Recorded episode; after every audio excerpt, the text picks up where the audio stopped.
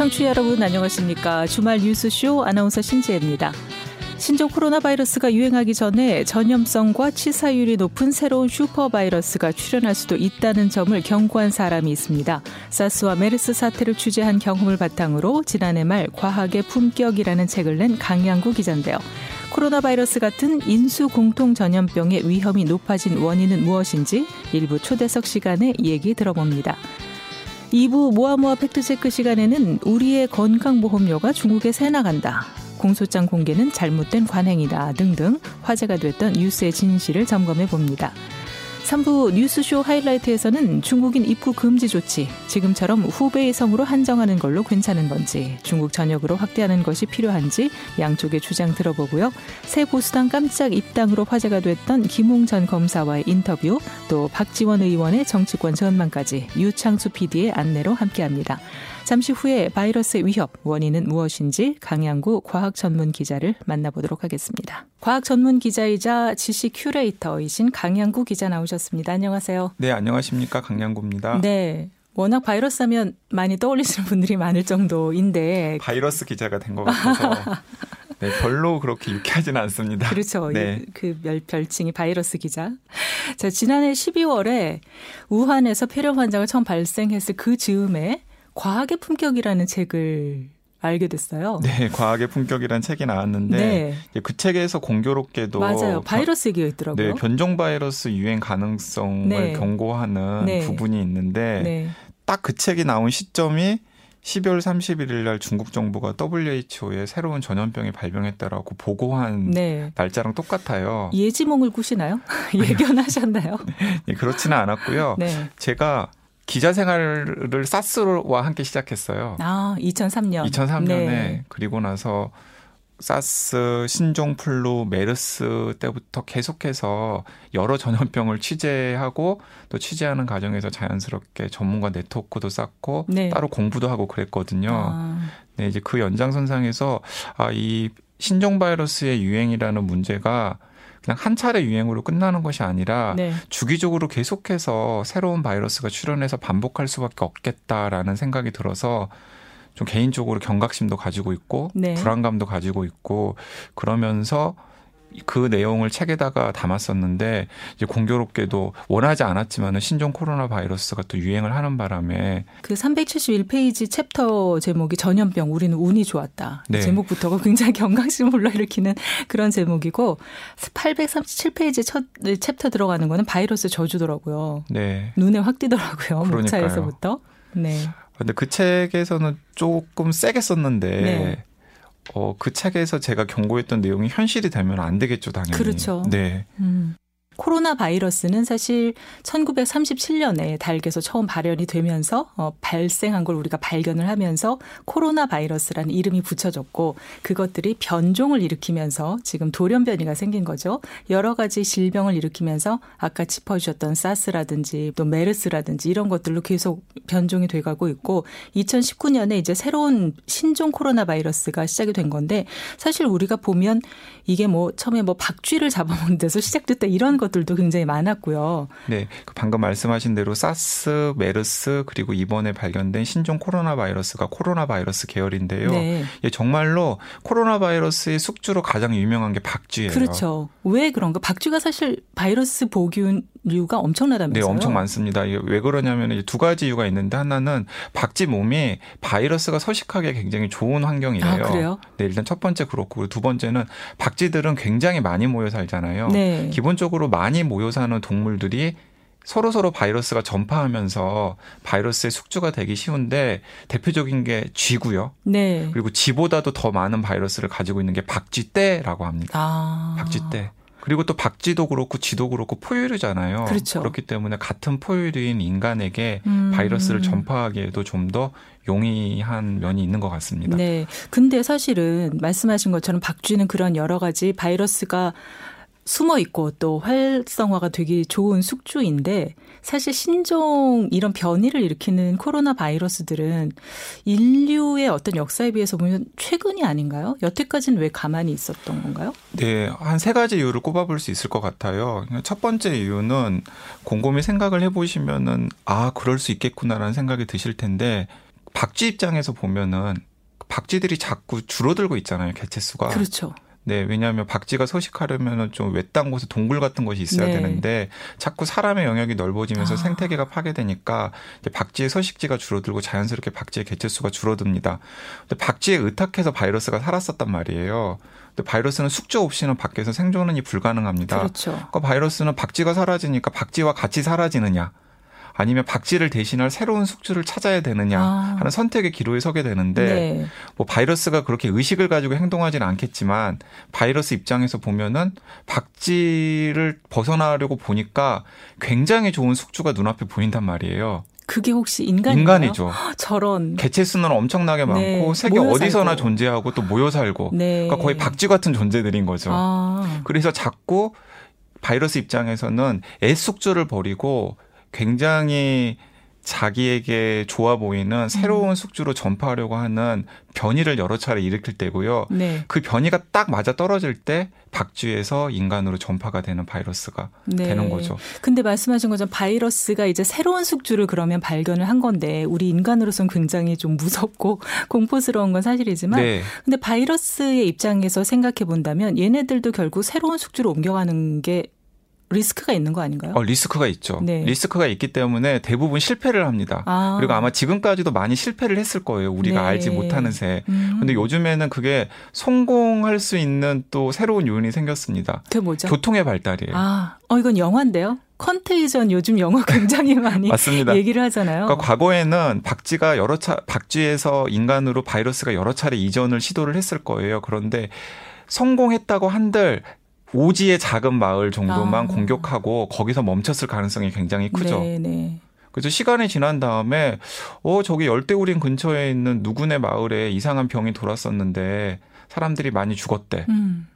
참 그런데 소식을 참 늦게 들었어. 어, 그렇죠. 뭐 이런 식으로 하고 넘어갔을 거예요. 네, 네. 그런데 지금은 배, 철도 그리고 특히 비행기를 통해서 음. 아주 적절한 숙주만 만나면 사스가 그랬고 메르스가 그랬던 것처럼 그리고 이번에 신종 코로나 바이러스가 그랬던 것처럼 6주 만에 세계를 돌 수도 있어요. 어, 정말 빠르네요. 그러니까 사스 바이러스가 처음에 그 광둥성에서 생겼었는데 홍콩에서부터 전 세계로 퍼졌었는데 캐나다 토론토로 갔다가 캐나다, 캐나다 토론토에서 간병인 역할을 하던 필리핀 여성이 다시 고향 방문을 하면서 아. 6주 만에 세계를 한 바퀴 돌았거든요. 그렇죠.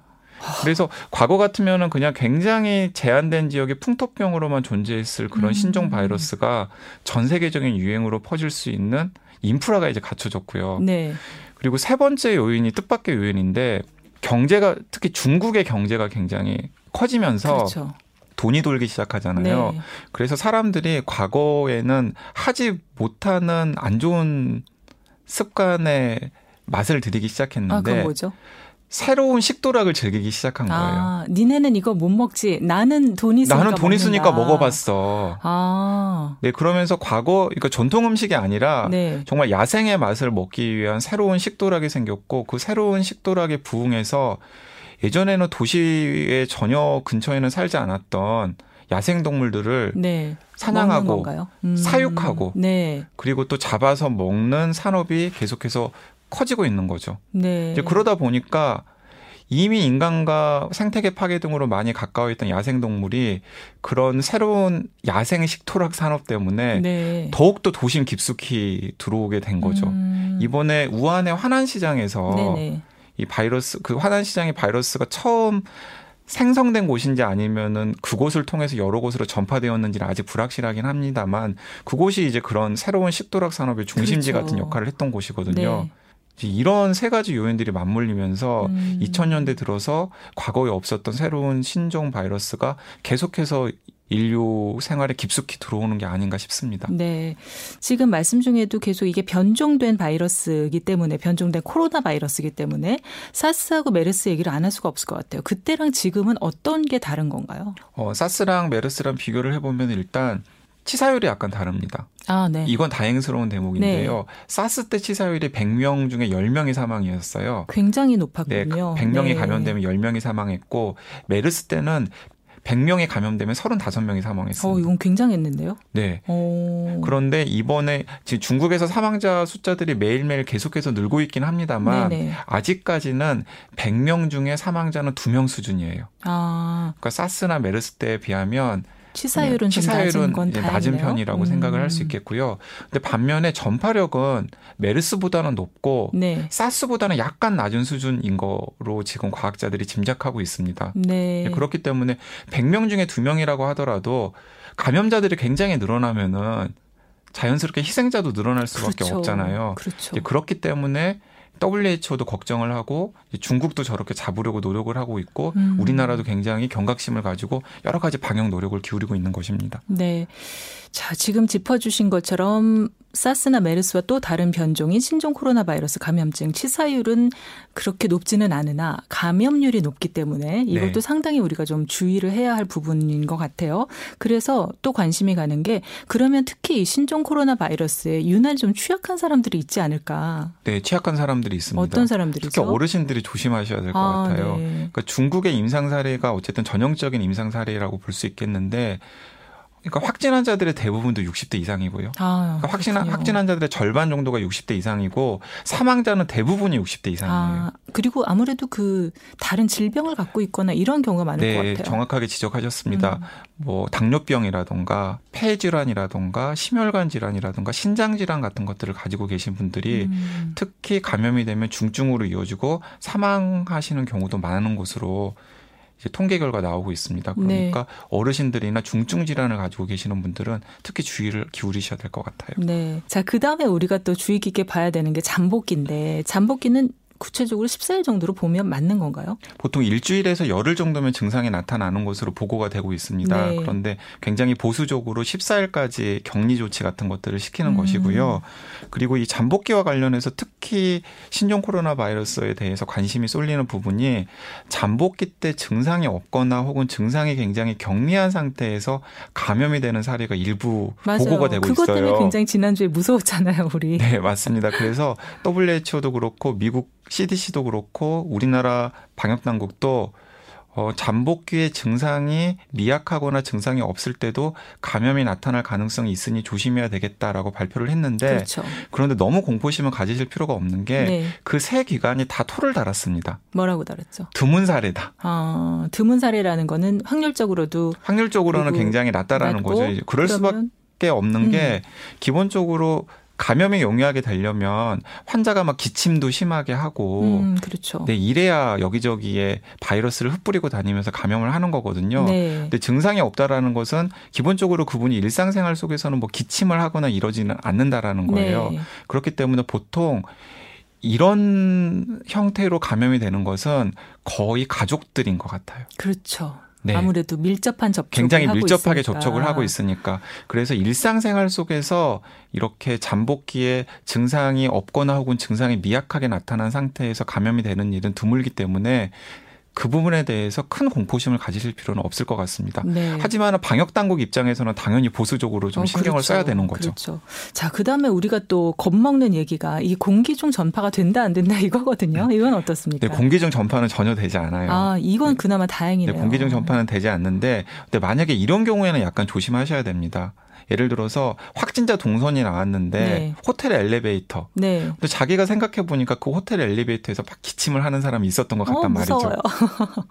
근데 그런 경우에는 자기가 접촉자라고 생각을 하셔야 됩니다. 네. 왜냐하면 엘리베이터라는 곳은 굉장히 폐쇄된 그렇죠. 환경이잖아요. 그리고 환기도 잘 안 될 가능성이 음. 굉장히 크고 그런 상황에서 자기도 마스크를 끼지 않았고 네. 감염자로 추정되는 사람이 마스크를 끼지 않은 채 기침을 했으면 일시적으로나마 그 폐쇄된 공간의 공기 중에 그분이 뱉어낸 바이러스 바이러스 에 오염된 작은 물방울들 그렇죠. 비말이라고 하죠. 그렇죠. 그런 것들이 떠다닐 수 있었고 그것이 자기 손에 묻어가지고 눈, 코, 입을 음. 만지게 되었거나 혹은 정말 재수가 없으면 네. 흡입해가지고 점막을 통해서 감염이 되었을 수도 있거든요. 정말 싫은데요. 그러니까 그런 상황만 예외적인 상황만 제외하고는 예를 들어서 약간 환기도 잘 되고 터진 환경 그리고 넓은 환경에서 설사 확진자랑 약간 떨어진 곳에 있었다고 하더라도 공기를 통해서 전염될 가능성은 거의 없다고 생각하시면 됩니다. 네, 이 부분은 다행스럽네요. 예를 들어서 그 강남의 한 식당에서 식사를 할 때도 네.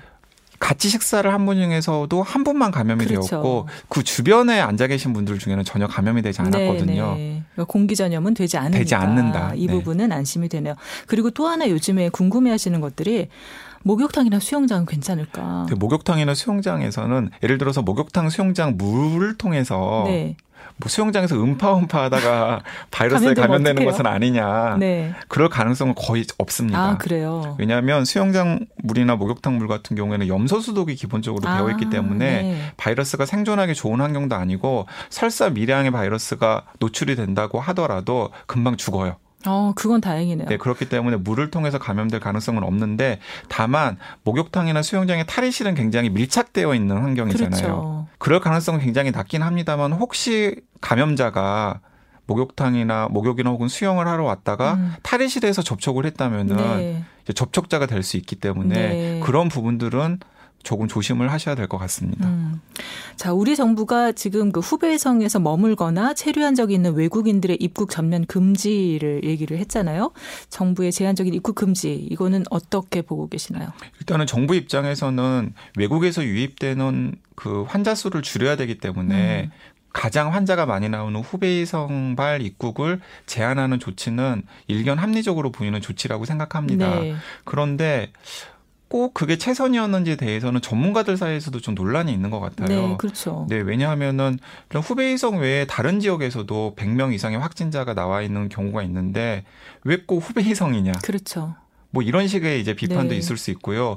또 다른 쪽에서는 중국만 막는다고 되느냐? 음.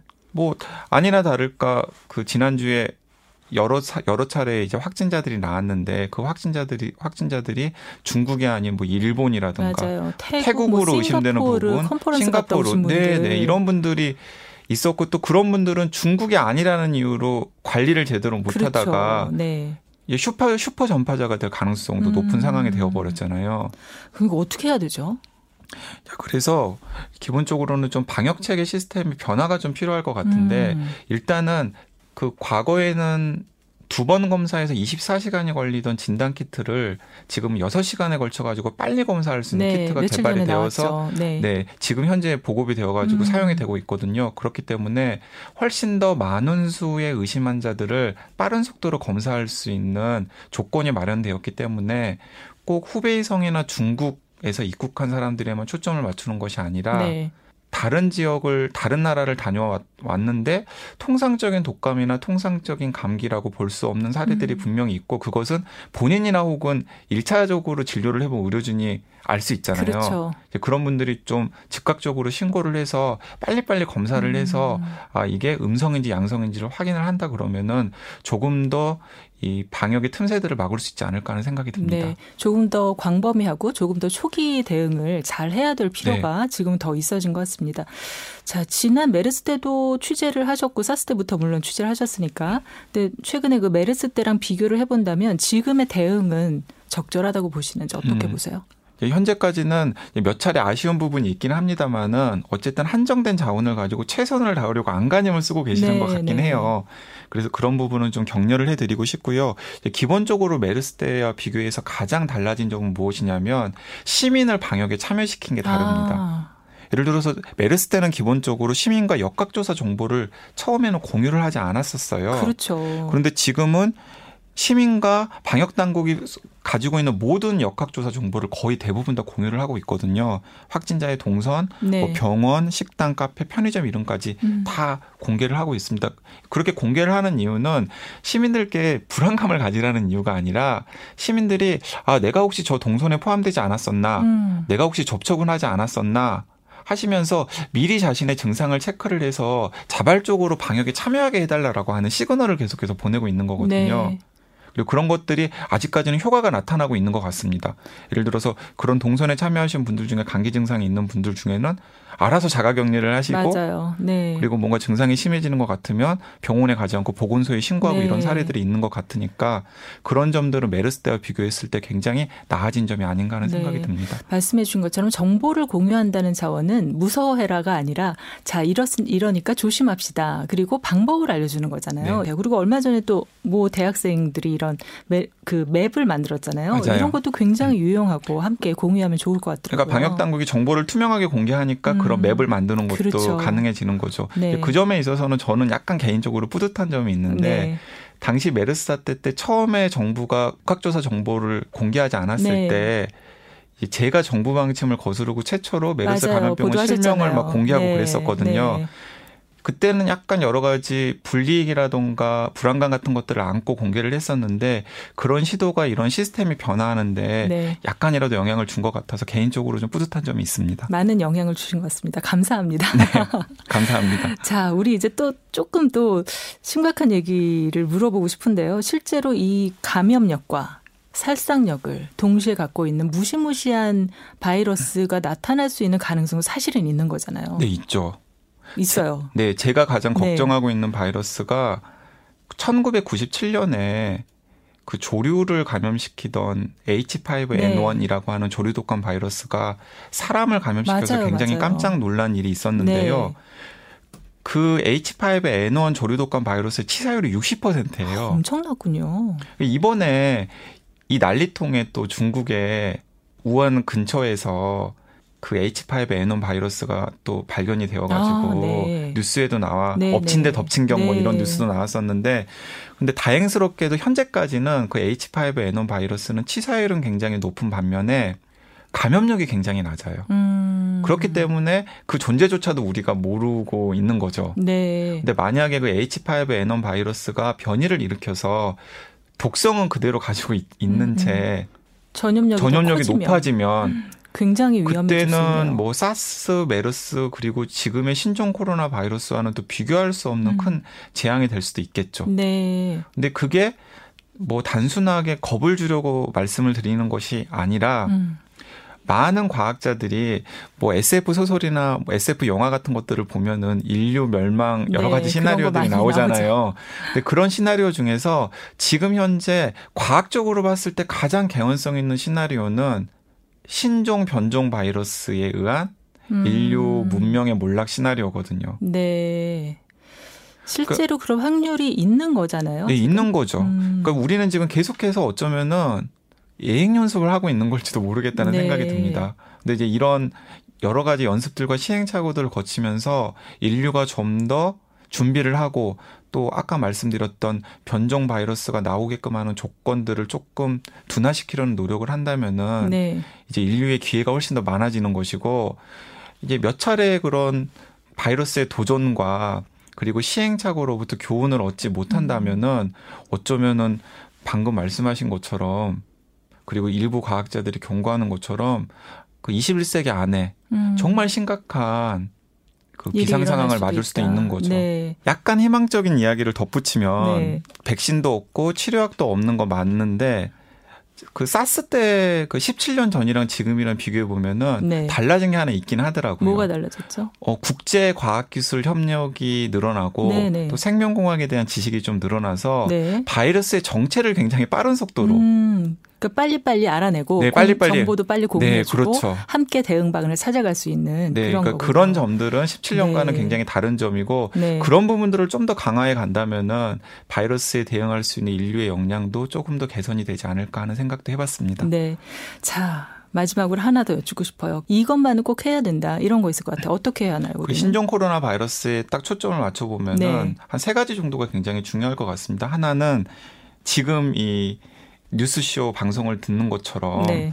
방역 당국의 정보에 귀를 기울이자. 아, 그렇죠. 그러니까 확진자의 동선에 자신이 포함되어 있는지 바이러스의 특징이나 바이러스의 확산세가 어느 정도인지 같은 것들을 계속해서 실시간으로 정보를 업데이트하는 게 굉장히 중요할 것 같아요. 네. 그래서 좀 뉴스에 귀를 기울여라. 네. 그게 첫 번째고 두 번째는 손을 씻어라. 그리고 마스크가 1순위가 아니에요. 손 씻기가 1순위고 그렇죠. 그리고 마스크는 2순위인데 사람이 많은 곳에 가야 하는 상황일 때 마스크를 착용하는 것이. 착용하지 않는 것보다는 낫다. 네. 네, 그리고 세 번째는 기본적인 개인 건강 관리에 신경을 쓰자. 네. 왜냐하면 이 중국이나 혹은 다른 나라 혹은 우리나라의 사례들을 보면은 설사 바이러스에 감염되었다고 하더라도 자신의 몸 상태가 건강하면 신종 코로나 바이러스의 경우에는 가볍게 앓고 지나가는 경우도 네. 많이 발견되고 있거든요. 네. 예, 그렇기 굉장히 중요한 때문에 얘기네요. 뭐 이 바이러스에 특별히 좋은 음식 같은 건 없어요. 네. 근데 기본적으로 본인의 심신에 건강한 상태를 유지를 하면 설사 바이러스가 공격을 했더라도 음. 가볍게 앓고 지나갈 수 있는 가능성이 더 커지기 때문에 일상적인 건강 관리에 조금 신경을 쓰시면 좋겠다. 이 세 가지를 좀 마지막으로 당부해 드리고 싶습니다. 네. 오늘 이 시간 신종 코로나 바이러스 감염증 으로 강양구 기자 모시고 좋은 말씀 잘 들었습니다. 지금 지적해 준그세 가지만 잘 지킨다면 우리 함께 좀 이겨낼 수 있지 않을까 그런 희망이 또 생기네요. 자, 오늘 말씀 감사합니다. 네, 감사합니다. 주말 뉴스쇼 일부 초대석은 신종 코로나 바이러스 감염증과 관련해서 강양구 과학 전문 기자와 함께 바이러스에 대한 이야기를 나눠봤습니다. 잠시 후 2부에서 뵙겠습니다.